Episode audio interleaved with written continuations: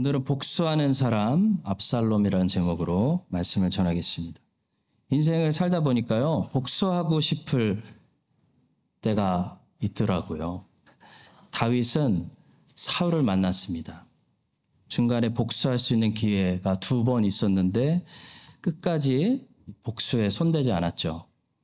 에서도 야곱을 만나서 400명 끌고 가서 복수하려고 했는데 그냥 중간에 그만뒀습니다. 요셉도 자기 10대하고 자기 20대의 인생 망가뜨렸던 형들을 다시 만났어요.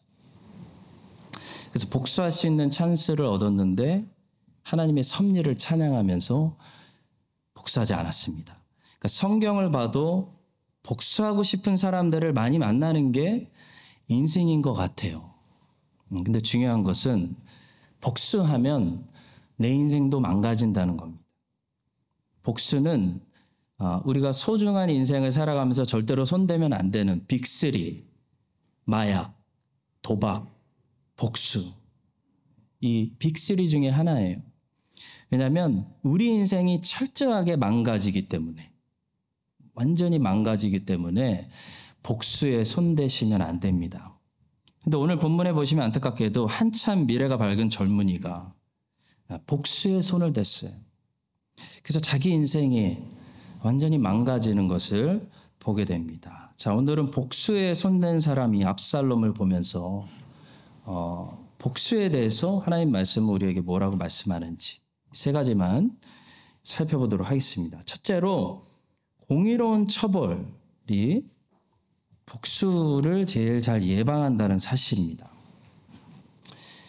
자, 본문에서 압살롬이 왜 복수하려고 했냐면요. 다윗이 암론을 향해서 공의로운 처벌을 행하지 않았기 때문이에요. 다윗은 암론이 저지른 이야기를 듣고 분노만 했지 처벌하지 않았습니다. 그러니까 압살롬이 복수의 사람이 될 수밖에 없었어요. 여기서 아주 중요한 레슨을 배우게 됩니다, 여러분. 처벌이 왜 필요할까요? 어, further crime을 다음 범죄들을 막기 위해서 처벌이 필요한 거예요. 처벌의 목적은 다음 범죄를 예방하는 데 있는 거지 그 가해자에게 어, 복수하기 위해서 있는 것이 아닙니다. 사형이라는 처벌은 절대로 가해자에게 향하는 피해 복수가 아니에요. 사형과 처벌의 목적은 다음 범죄를 막는 겁니다. 다윗이 이스라엘의 왕으로 지금 섬기고 있다는 것은 다윗이 이 나라의 최고 재판장이라는 사실을 말해줍니다. 근데 나라의 최고 재판장이라는 사람이 왕자가 공주를 왕궁에서 대낮에 겁탈했는데 아무런 처벌을 행하지 않았어요. 그 재판에서 아무런 형이 떨어지지 않았다고요. 이것은 그냥 직무유기가 아니라 이 나라의 공의가 아, 완전히 썩었다라는 것을 보여주는 이 심각한 실수였습니다. 압살롬과 다말의 어머니는 이방인이었습니다. 압살롬과 다말 같은 이방인 엄마를 두고 있는 이 사람들은요, 재판에서 그들을 보호해주지 않으면 복수하는 사람이 될 수밖에 없는 거예요. 이 사람들은 더 이상 어디 가서 항의할 데가 없습니다. 압살롬과 다말은 다윗이 재판장이 억울함 풀어주지 않으면요. 더 이상 어디 가서 항소할 데가 없는 거예요. 완전히 당했는데. 근데 다윗이 그냥 넘어갔어요. 그러니까 압살롬이 전쟁하는 겁니다. 칼을 뽑은 거예요. 성도 여러분, 복수하는 사람들을 우리가 키우지 않으려면 우리는 공의로운 재판소를 만들어서 이 솔로몬의 재판소처럼 예, 억울한 사람들의 한이 풀릴 수 있도록 공의로운 그 재판소를 만들어야 됩니다. 억울한 사람들, 피해자들, 다말과 압살롬, 이 사람들의 억울함을 공의로운 재판으로 어, 보호해주고 처리해주고 그런 공의로운 재판소가 아, 무너지지 않을 때 복수하는 사람들이 일어나지 않도록 예방할 수 있는 거죠. 압살롬이 처음부터 나쁜 아들이 아니었을 것입니다. 다윗이 다윗의 부패한 재판소가 예, 복수하는 사람 압살롬을 키웠습니다. 성도 여러분, 공의가 이렇게 중요합니다. 공의가 이렇게 중요하고 과부와 고아들, 가난한 사람들, 힘없는 사람들에게는 재판소가 이렇게 중요한 거예요. 개인이 선진국으로 이민 가서 살려고 하는 게 아니죠. 그래서 교회도 언제나 이 공의로운 공의를 지키는 그런 역할을 해줘야 되는 것입니다. 교회의 재판소는 항상 공의롭게 과부와 고아와 가난한 사람들과 못 배운 사람들과 이런 사람들이 와서 억울함을 풀고 솔로몬처럼 자기 아들을 빼앗긴 그 어머니의 한을 풀어주고 그 아들을 다시 품으로 돌려주는 그런 공의로운 재판소가 살아있을 때 모든 백성들이 안심하고 이 복수의 칼을 내려놓는 거지. 그리고 또 서로 용서가 실천될 수 있는 거지. 다윗처럼 이렇게 처벌하지 않고요. 덮어버리고 그냥 가버리면요. 그때부터 이 나라는 어떻게 되는 거냐면 칼 빼는 거예요. 그냥 넘어갈 수가 없는 거예요. 공의롭다는 것은 모든 사람들에게 법이 똑같이 적용된다는 것을 말합니다. 암논이 다윗의 맏아들이라고 해서 법이 그에게 다르게 적용되면 안 되는 거죠. 목사라고 해서 인사이더라고 해서 우리에게 오래 다녔다고 해서 법이 다르게 적용되면 안 되는 거예요. 공의가 이미 무너진 거예요. 다윗의 맏아들이어도 암논의 죄를 공의롭게 처벌해야 되는데 다윗이 자기 아들이라고 덮어버렸어요. 봐줘버렸어요. 그 다윗의 다른 아들이 칼 들고 복수의 사람이 되는 겁니다. 성도 여러분, 우리가 하나님의 공의로운 재판소를 세워서 한 사람도 복수의 사람이 되지 않도록 예방해야 되는 중요한 이유가 있는 것은요, 복수를 하게 되면 그 복수는 피해자를 가해자보다 더 악한 망가지는 사람으로 만들기 때문이에요. 복수를 하게 되면 압살롬이 암론보다 더 망가집니다. 더 나쁜 인간이 되는 거예요. 우리는 이제 괴물이 되는 압살롬을 보게 돼요. 압살롬은 안타깝게도 피해자였는데 공의로운 재판이 없으니까 가해자보다 더 괴물이 됩니다. 성경은 보시면 암론도 큰 죄인으로 정죄하고 있지만 솔직히 압살롬을 이제 압살롬 얘기로 가고 있거든요. 압살롬을 엄청난 죄인으로 정죄하고 있어요. 피해자를 그렇게 가해자보다 더 끔찍한 가해자로 만드는 것이 복수의 힘입니다. 압살롬이 얼마나 큰 죄인이 돼가고 있는지 보세요. 2년 동안 죄를 묵상했어요. 여호와의 말씀을 묵상해야 되는데 2년 동안 죄를 묵상했어요. 죄를 키우는 사람이 됐어요. 압살롬은 2년 동안 마귀의 노예가 된 거예요. 여러분 복수하면 마귀의 노예가 됩니다. 복수심을 가지고 있으면 우리는 죄를 묵상하게 돼요. 하나님 말씀을 묵상할 수가 없어요. 매일 마귀와 동행하게 됩니다. 마귀의 집에서 살게 됩니다. 2년 동안 압살롬은 지옥에서 살았습니다. 마귀의 집에서 살았고 마귀하고 대화했고 2년 동안 아무도 하루도 평안한 날이 없었을 거예요. 성도 여러분 복수하지 말아야 됩니다. 복수하면 마귀의 노예가 됩니다. 미움을 가지고 있으면 하나님께 나아갈 수가 없습니다. 또 압살롬은 이 복수의 계획을 숨기고 속이고 위장하는 어, 그런 파티로 위장해서 아버지까지 초대하는 그런 아주 속임수에 비열한 인간이 되었습니다. 압살롬이 처음부터 이런 위선적인 사람이었을 것 같지는 않아요. 복수가 압살롬을 망가뜨린 거예요. 복수는요, 우리의 성품을 망가뜨려. 우리 형상을 완전히 부셔버려요. 그래서 비겁한 사람이 돼.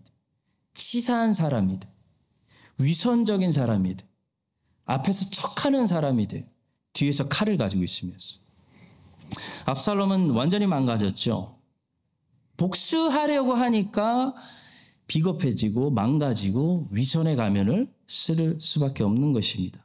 또 압살롬은 미워하는 사람이었습니다. 22절 보십시오. 압살롬은 암논이 그의 누이 다말을 욕되게 하였으므로 그를 미워하여 미움을 품고 있으면 하나님 보실 때 아, 우리는 이 가늠한 사람하고 똑같은 죄인입니다. 누군가를 미워하고 있다. 미움이라는 쓰레기를 휴지통에 아직 넣지 못했다. 내가 가지고 있다. 그러면은 하나님 보실 때 성폭행을 하고 다닌 사람하고 똑같은 사람으로 보이는 거예요. 우리는 반드시 미움이라는 쓰레기를 휴지통에 던져야 됩니다. 미움을 버려야 됩니다. 사랑으로 우리 마음을 덮어야 돼요. 압살롬은 복수 때문에 이렇게 암론을 능가하는 괴물이 되고 망가졌고 어, 그런 끔찍한 죄인이 됐습니다. 그리고 그 책임은 첫 번째로 그 나라의 재판장인 다윗에게 있습니다. 다윗 정부의 부패한 재판소, 구부러진 재판 이 복수하는 사람 압살롬을 키웠어요. 이스라엘의 괴물을 만들었어요. 성도 여러분, 이 예화를 통해서 우리가 하나의 백성으로 살아가면서 살아가는 것마다 또 다른 압살롬을 우리가 교회에서, 가정에서, 사회에서 만들어내지 않도록 또 다른 사람들이 피해자가 된 후에 더 심한 가해자가 되지 않도록 내가 받은 대로 갚아주리라. 라는 그런 가해자들이 되지 않도록 항상 하나의 백성들이 먼저 공의롭게 특히 교회는 모든 사람들이 느끼기에 정말 공평하게 솔로몬의 재판소를 세워서 여기 들어오는 상처받은 피해자들이 모든 칼을 내려놓고 미움을 던지고 예수 그리스도의 사랑으로 치유받는 그런 압살롬들이 괴물이 되는 게 아니라 보호받고 위로받고 치유받고 살아나는 그런 하나님의 공의로운 나라가 여기 세워질 수 있게 되기를 예수님의 이름으로 간절히 축원합니다. 두 번째로 복수는 분명한 사실인데요. 에너지 낭비라는 사실이에요. 꼭 기억합시다. 복수는 잘못된 열심입니다. 본문에서 압살롬이 얼마나 열심인지 보세요. 목사하는 사람의 공통점이 있더라고요. 굉장히 열심히. 서류 하나하나가 완벽해요. 아주 적극적이에요. 네, 그들은 복수를 위해서 게으르지 않습니다. 철저해요. 철저해. 어떻게 그걸 다 찾아내요? 굉장히 열심히 해요. 문제는 그게 what a waste. 잘못된 열심이라는 거. 다 낭비라는 거예요. 하나도 자기에게 유익이 없는 자기 인생 낭비예요. 16세기와 17세기에 영국의 그 앵글리칸 그 국교도를 안 다니는 사람들을 비국교도 예, 그들을 우리가 예, 청교도라고 불렀습니다. 근데 이 청교도라고 해서 여러분 실수도 없고 완벽한 사람들이 아닙니다. 역사를 볼 때 청교도들의 가장 아쉬웠던 점을 하나 꼽으라고 하면요. 좀 쉽게 말해서 한마디로 영국이라는 나라를 좀 내버려뒀어야 되는데 이 사람들이 영국을 너무 사랑해서 영국을 정치적으로도 완전하게 개혁시키려고 하다 보니까 정치 개혁에 너무나 많은 힘을 쏟아붓고 낭비했다는 거예요. 돌아보니 처음에는 예배 예배의 개혁에 포커스를 맞췄습니다. 근데 이게 나중에는 이 정치 개혁으로 번져버렸습니다. 엘리자베스 여왕과 찰스 1세 왕이 성공회를 만들었어요. 그래서 로마 카톨릭도 만족시키고 개혁파도 만족시키려고 섞어버렸어요. 근데 이 성공의 예배에는 아직도 로마 카톨릭의 어마어마한 우상숭배, 그 우상숭배의 미사가 그대로 있었어요. 그러니까 청교도들이 처음에는 이 예배 개혁에만 힘을 썼는데 이게 점점 범위가 커져가지고 영국 전체를 영국 전체 국가 종교를 아예 개혁주의로 세우려는 어, 그런 생각에 너무 빠져가지고 너무 많은 힘을 예, 거기다 쏟았다는 겁니다. 자, 근데 그 중에도 정말 깨어 있는 오늘 우리들에게 책을 전해주고 있는 어, 리차드 백스터나 존 오웬, 존 버년 이런 청교도들은 어디에 힘을 쏟았나 보니까요. 그 정치 개혁에 힘을 낭비한 것이 아니고 자기와 자기가 목회하는 성도들의 이 내면을 하나님 앞에서 개혁시키고 내면을 깨끗하게 하기 위해서 거기 에너지를 쏟았다는 것을 우리가 알 수 있어요. 어, 청교도의 황태자라고 하는 존 오웬이라는 청교도 목사님이 있습니다. 이분은 올리버 크롬웰이 어, 영국 공화국을 잠깐 이끌 때 그 올리버 크롬웰의 종군 목사로 섬겼던 분입니다. 존 오웬이 옆에서 보니까요, 이 올리버 크롬웰이 초심을 잃어버리고 자꾸 왕, 자기가 왕이 되려고 하는 그런 야심을 가지고 있다는 것을 눈치챘어요.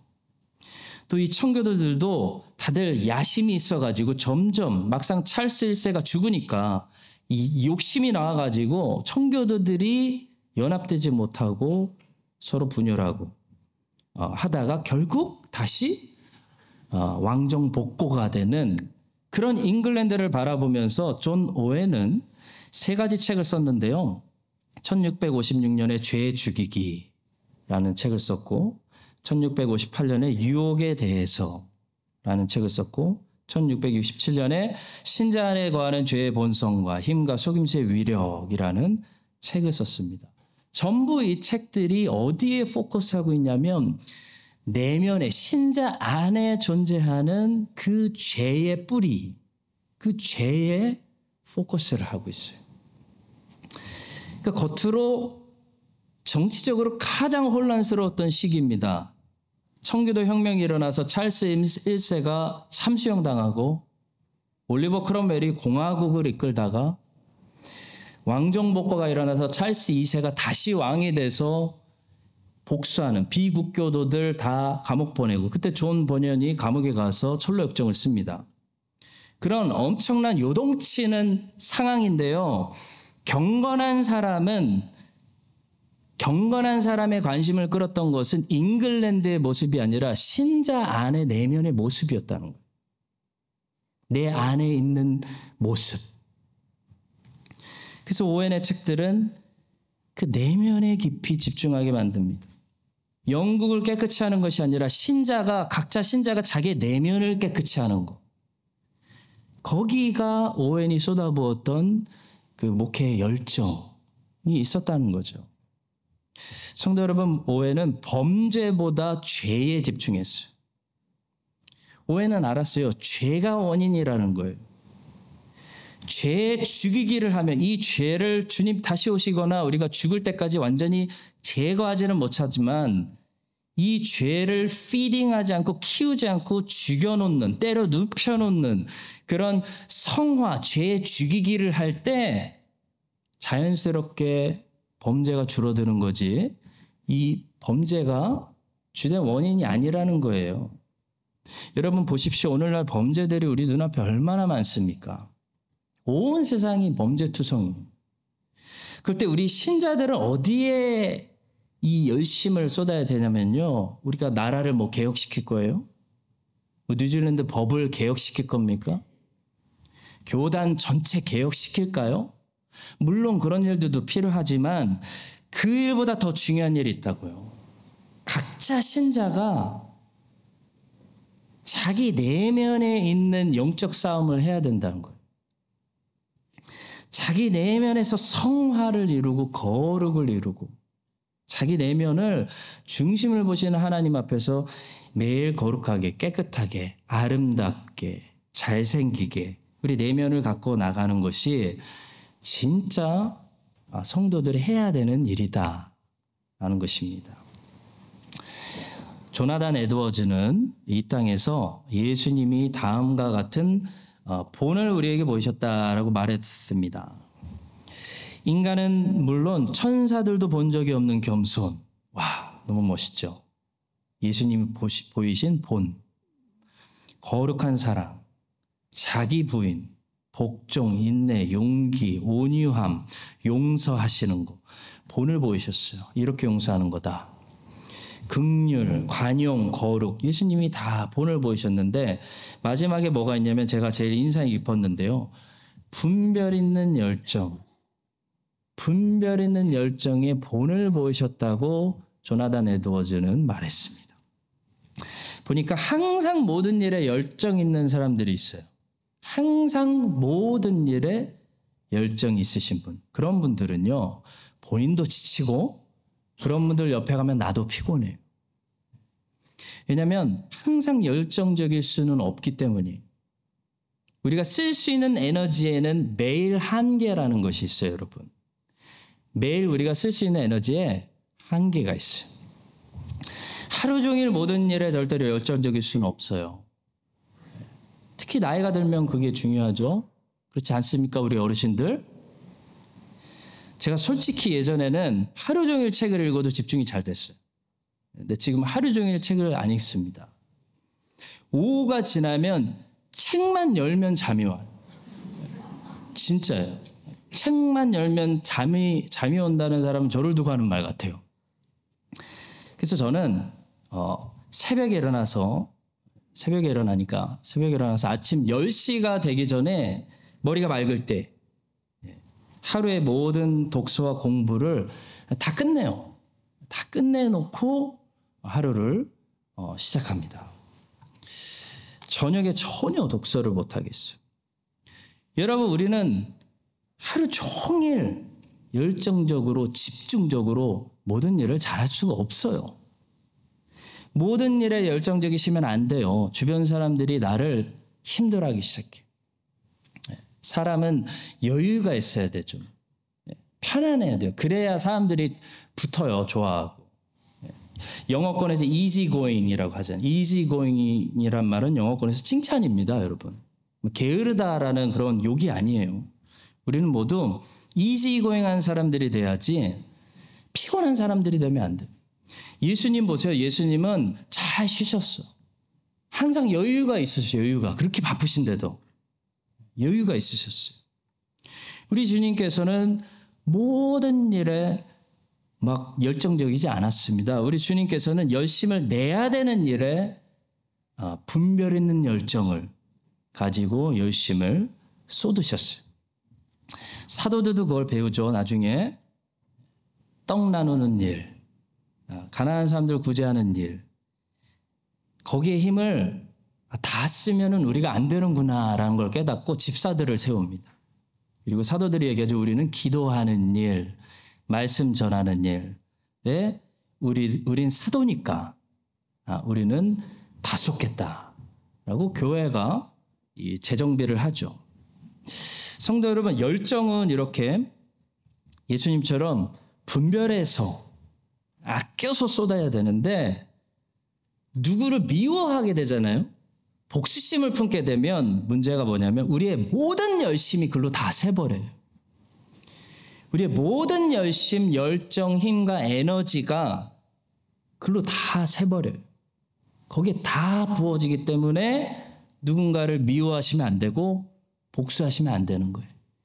미움은 나를 망가뜨리는 내 모든 힘을 다 뽑아먹는 거머리와 같아요. 빨리 휴지통에 버리셔야 돼요. 보세요. 복수하는 사람은 그래서 복수하다 인생 끝나요. 압살롬은 복수하다가 인생 끝났어요. 복수하느라고 2년이란 시간을 다 써버렸고요. 앞으로도 복수심이 커져가지고 다윗한테도 복수하려다가 자기 인생 다 쓰고 죽어버렸습니다. 그래서 복수는 짝사랑하고 비슷한 것 같아요. 그 사람은 나에게 별로 관심도 없는데 나만 그 사람을 묵상해.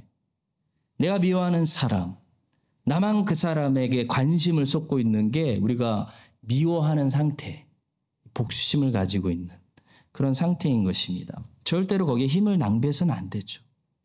안 그래도 인생이 짧은데. 자, 성경은 우리에게 어디에 우리의 열심을 쏟아부으라고 말씀할까요? 바로 복음입니다. 복음 전도. 네, 내면적으로는 성화인 거고 외부적으로는 복음 전도예요. 전도. 사도 바울의 서신들을 보시면요.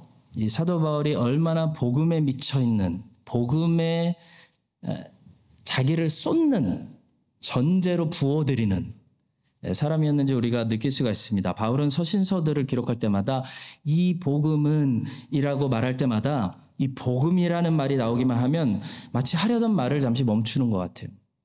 그리고 다시 복음 설명에 막 자기가 막 빠져들고 있는 복음의 영광에 자기가 막 다시 젖어들고 있는 그런 모습들을 보여줍니다. 그러니까 한마디로 바울은 복음만 나오면 흥분해요, 흥분. 복음만 나오면 이 사람은 뜨거워집니다. 근데 거기에 열정이 있으니 거기에 다 쏟아붓고 있으니까. 여러분, 복음은 돌로 표현하자면 이게 잘 다듬어진 예쁜 그런 돌이 아니고 어, 울퉁불퉁한 미련하고 어리석어 보이는 돌과 비슷합니다. 그렇지만 이 돌이 세상으로 날아가서 온 세상에 이렇게 부딪힐 때마다 온 세상을 때려 부수는 돌이 바로 이게 하나님의 나라죠. 느부갓네살의 꿈을 다니엘이 해석한 것처럼 하나님이 세상을 향해 던진 돌이 복음이 복음의 시작이니라. 하나님 나라가 가까이 왔다. 그 복음은 사람이 손으로 다듬은 돌이 아니라는 것이 특징입니다. 한번 보세요. 손대지 아니한 돌이 산에서 나와서 새와 녹과 진흙과 은과 금을 부서뜨린 것을 왕께서 보신 것은 하나님이 장래일을 왕께 알게 하신 것이라. 이 꿈은 참되고 이 해석은 확실합니다. 손대지 않은 돌이라는 것은요, 사람들이 철학으로, 이성으로 가공하고 만들어낸 것이 아니라는 거예요. 복음은 하나님이 세상에 던지신 메시지입니다. 그래서 깔끔하지가 않아요. 그래서 사람들의 이성을 만족시키지가 않아요. 그래서 복음이라는 것은 어 뭐가 중요한 거냐면 깔끔하게 철학적인 말로 설교하는 것이 중요한 것이 아니라 복음이라는 것은 그렇기 때문에 열심으로 전도, 전도하는 것이 제일 중요한 거예요, 여러분. 열심으로. 복음은 열심히 전도하는 사람이 제일 복음 잘 전도하는 거예요. 설교도 비슷한 것 같고. 그래서 저희 어머니에게, 저희 어머니는 저에게 너 잘하려고 하지 말고 너 열심히 설교해. 그런 교우들이 다 알아. 어, 이 비밀을 말해드리면 안 되는데. 여러분, 복음이라는 것은 성격상 열심히 전하는 게 제일 잘 전하는 거예요, 여러분. 빌립보 교회는요, 바울이 빌립보 가서 두들겨 맞고 감옥에 갇히면서 탄생한 교회입니다. 바울이 해산의 고통으로 해산한 교회예요. 이 교회가 바울에게 참 효도를 많이 했습니다. 참 좋은 자식이었어요. 그러니까 바울이 생각할 때 마음속에 제일 흐뭇하고 감사한 여러분들 그 자식들 중에서도 그런 자식 있지 않아요? 다 동일한가요? 생각만 해도 고마운 자식 있잖아요. 혼자 알아서 잘 자라주는. 바울에게요, 고린도 교회는 굉장히 사랑하는데 진짜 힘들게 한 자식이었고요. 빌립보 교회는 정말 생각만 해도 내가 기쁘다, 기쁘다. 그 빌립보서가 기쁨의 서신이잖아요. 예, 감사한 그런 교회가 바로 빌립보 교회였어요. 왜냐하면 빌립보 교회가 뭘 했냐면 교회가 개척된 이후로 바울이 로마 감옥 갇힐 때까지 한 번도 쉬지 않고 사도 바울의 선교 사역에 동참했기 때문이 다른 게 아니에요. 빌립보서 1장 3절과 5절을 보시겠습니다. 내가 너희를 생각할 때마다 나의 하나님께 감사하며 간구할 때마다 너희 무리를 위하여 기쁨으로 항상 간구함은 너희가 첫날부터 이제까지 복음을 위한 일에 참여하고 있기 때문이라. 또 빌립보서 4장 15절과 16절입니다. 빌립보 사람들아 너희도 알거니와 복음의 시초에 내가 마게도냐를 떠날 때 주고받는 내 일에 참여한 교회가 너희 외에 아무도 없었느니라. 데살로니가 있을 때에도 너희가 한 번뿐 아니라 두 번이나 나의 쓸 것을 보내었도다. 빌립보 교회는 한 번도 끊어지지 않고 선교사 바울이 복음을 전도할 수 있도록 같이 선교하는 교회였다는 거예요. 우리가 꿈꾸는 교회, 크라이스트 찬인 장로교회, 선교하는 교회, 빌립보 교회였다는 겁니다. 또 바울이 나중에 심지어 고린도 교회 사람들에게도 자랑해요. 고린도 교회 사람들에게도 야, 이 빌립보 교회가 나를 얼마나 도와줬는지 칭찬한 적이 있습니다. 고린도후서 11장 9절. 또 내가 너희와 함께 있을 때 비용이 부족하였으되 아무에게도 누를 끼치지 아니하였음은 마게도냐 마게도냐는 빌립보를 가리킵니다. 마게도냐에서 온 형제들이 나의 부족한 것을 보충하였습니다. 내가 모든 일에 너희에게 폐해를 끼치지 않기 위하여 스스로 조심하였고 또 조심하리라. 사도 바울은 고린도에서 1년 6개월 동안 고린도 교회 개척할 때 고린도 교회에 민폐 끼치지 않기 위해서 한 푼도 사례비 받지 않고 tent making 하면서 고린도 교회 개척했습니다. 근데 tent making 했는데 브리스길라 아굴라하고 같이 했는데요. 얼마나 충분했겠어요. 비용이 부족하였을 때 나오잖아요. 그때 바울이 고린도에서도 복음 전도하고 선교할 수 있도록 선교 헌금 보내준 교회가 있었는데 그 선교하는 교회가 바로 빌립보 교회였다는 것입니다. 성도 여러분, 무엇이 바른 열심인가요? 압살롬처럼 누구 미워하고 복수하느라고 우리의 인생 낭비하지 말고 또 극단적으로 치우쳤던 그 잘못된 개혁파처럼 정치적으로 영국 전체를 하나님 나라로 세우겠다고 되지도 않을 그 자기 힘 빼는 그런 일 하지 말고요. 여러분과 제가 존 오웬처럼 모든 성도가 그 내면의 경건을 이루는데 예, 우리의 힘을 쏟아붓고 또 빌립보 교회처럼 무엇보다도 하나님의 복음 선교 사역 열방의 예수 그리스도의 말씀을 복음을 전도하는 이 복음 사역에 우리 크라이스트 찬인 장로교회가 여러 모양으로 다 참여할 때 하나님의 나라가 그런 교회를 통해 그런 종들의 삶을 통해 이 땅에 임하게 될 줄로 믿습니다. 그런 바른 열심을 가진 사람들로 살아갈 수 있게 되기를 주님의 이름으로 축복합니다. 마지막 세 번째로 복수는 하나님의 것이다라는 중요한 사실을 잊지 마세요. 자, 압살롬이 지금 왜 복수하려고 하냐면 암론의 죄가 영원히 재판받지 않을까봐 두려워서 압살롬은 복수하는 거예요. 여러분, 이 땅에서 사람들이 칼을 빼는 이유가 있어요. 이 땅에서 사람들이 복수하는 원인은 내가 복수하지 않으면 저 사람의 저 잘못이 영원히 재판받지 않고 묻어지게 될까봐. 그냥 지나갈까봐. 그게 두려워서 어, 보통 정의로운 분들이 복수하는 거예요. 칼을 빼는 거예요. 전쟁을 일으키는 거예요. 자, 그럴 때 여러분 성경을 믿는 여러분들 이 사실을 꼭 기억하십시오. 성경은 복수가 없다라고 말하지 않습니다. 성경은 복수가 하나님의 몫이다라고 얘기를 해요. 성경이 복수하지 말고 탕감해주고 기다리고 용서해라. 같이 미워하지 말아라. 라고 명령하는 것은요, 절대로 죄를 그냥 덮으라는 말씀이 1%도 아니에요. 우리가 복수할 권한이 없다는 거예요. 첫 번째로. 우리도 죄인이고, 우리도 용서를 받았으니까 너도 용서하는 게 마땅해. 이게 첫 번째예요. 두 번째는 복수가 없는 게 아니고 죄를 덮자는 게 아니고 하나님이 다 들추시고 재판하실 거다라는 얘기예요. 하나님이 복수하신다는 겁니다. 하나님이 뿌린 대로 갚으신다는 거예요. 이게 성경의 메시지예요. 암노는 다윗의 재판은 피했습니다. 빽이 있어서. 근데 암노는 하나님의 재판 못 피합니다. 다윗의 법정은 아들이라고 봐주는 구부러진 부패한 법정이었어도 하나님의 법정에서는요, 피해자 다말의 눈물, 하나님이 다 기억하고 계시기 때문에 암론은 형벌받게 돼 있어요. 여러분 이 사실을 하나님의 백성들을 믿으시고 피해자가 되셨을 때 일단 안심하시기 바랍니다.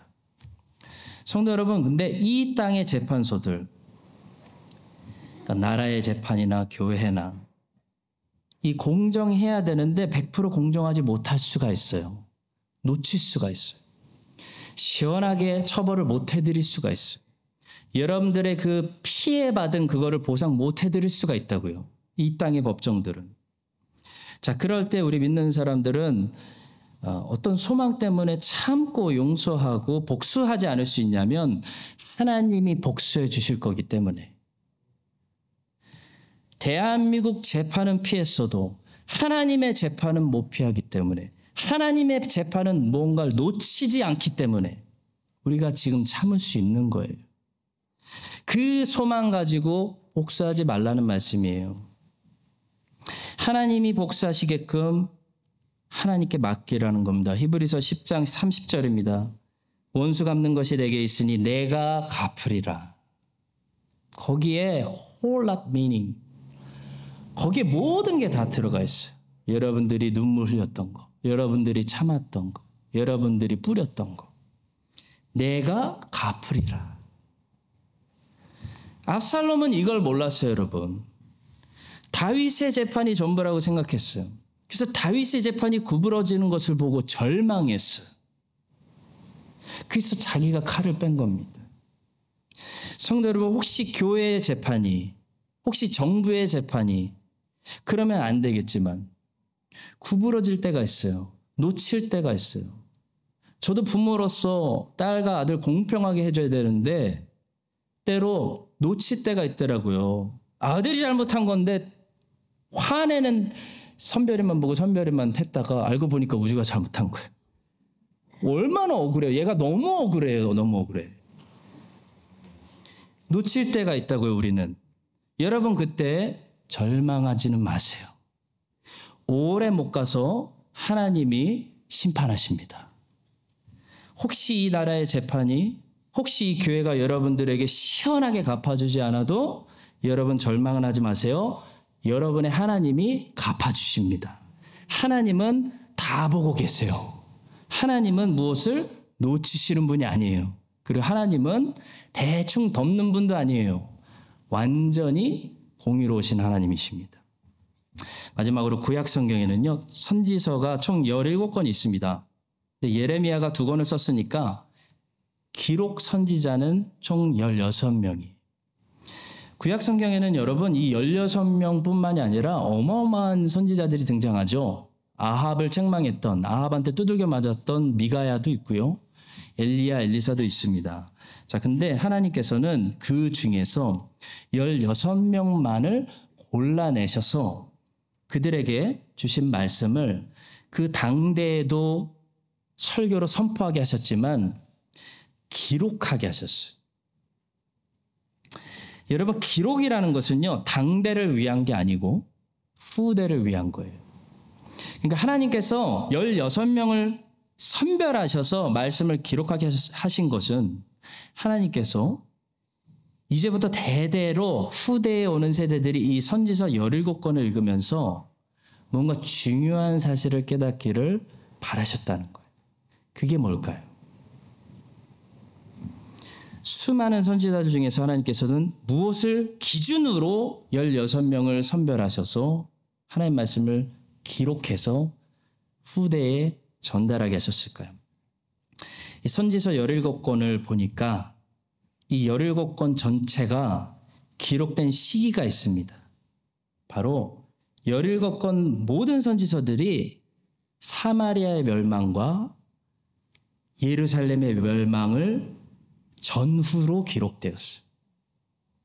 다시 말해 엘리야와 엘리사는 엄청난 사람들이었지만 사마리아 멸망과 너무 멀리 떨어져 있기 때문에 기록 선지자가 되지 않았습니다. 근데 요나, 아모스, 호세아는 북이스라엘의 멸망이 가까운 선지자들이었기 때문에 기록 선지자가 되었어요.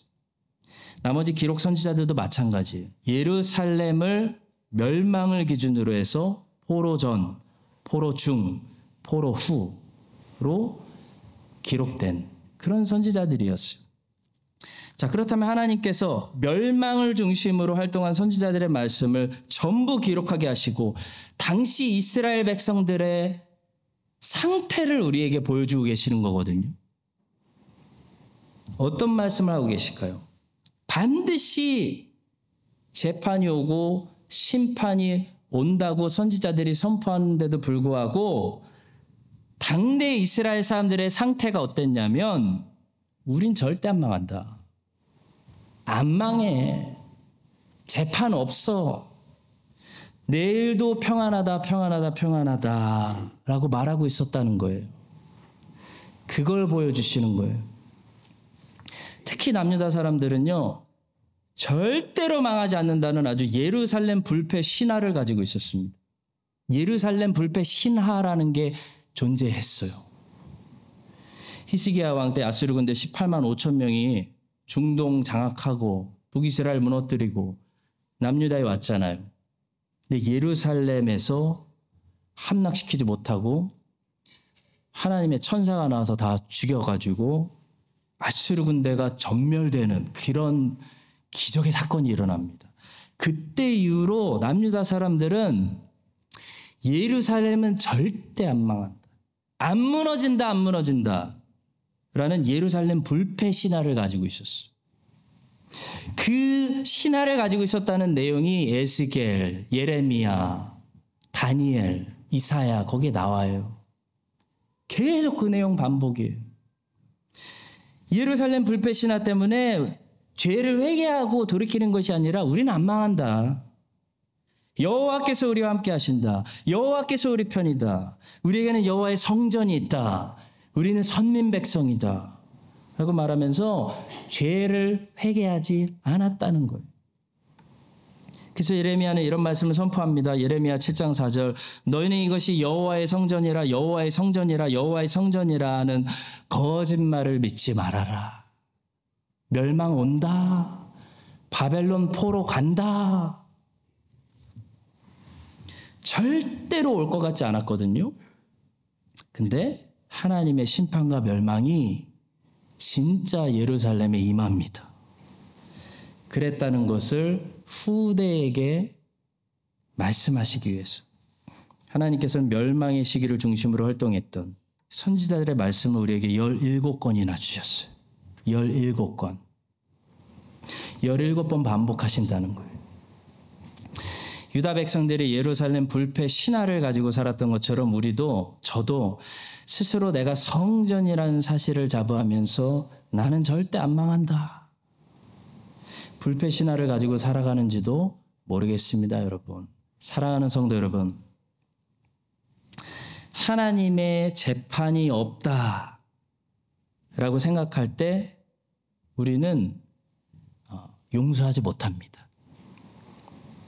맡기지 못해. 기다리지 못하고. 지금 우리가 갚아주고. 암론을 어떻게 그냥 살려보내요? 그럴 순 없죠.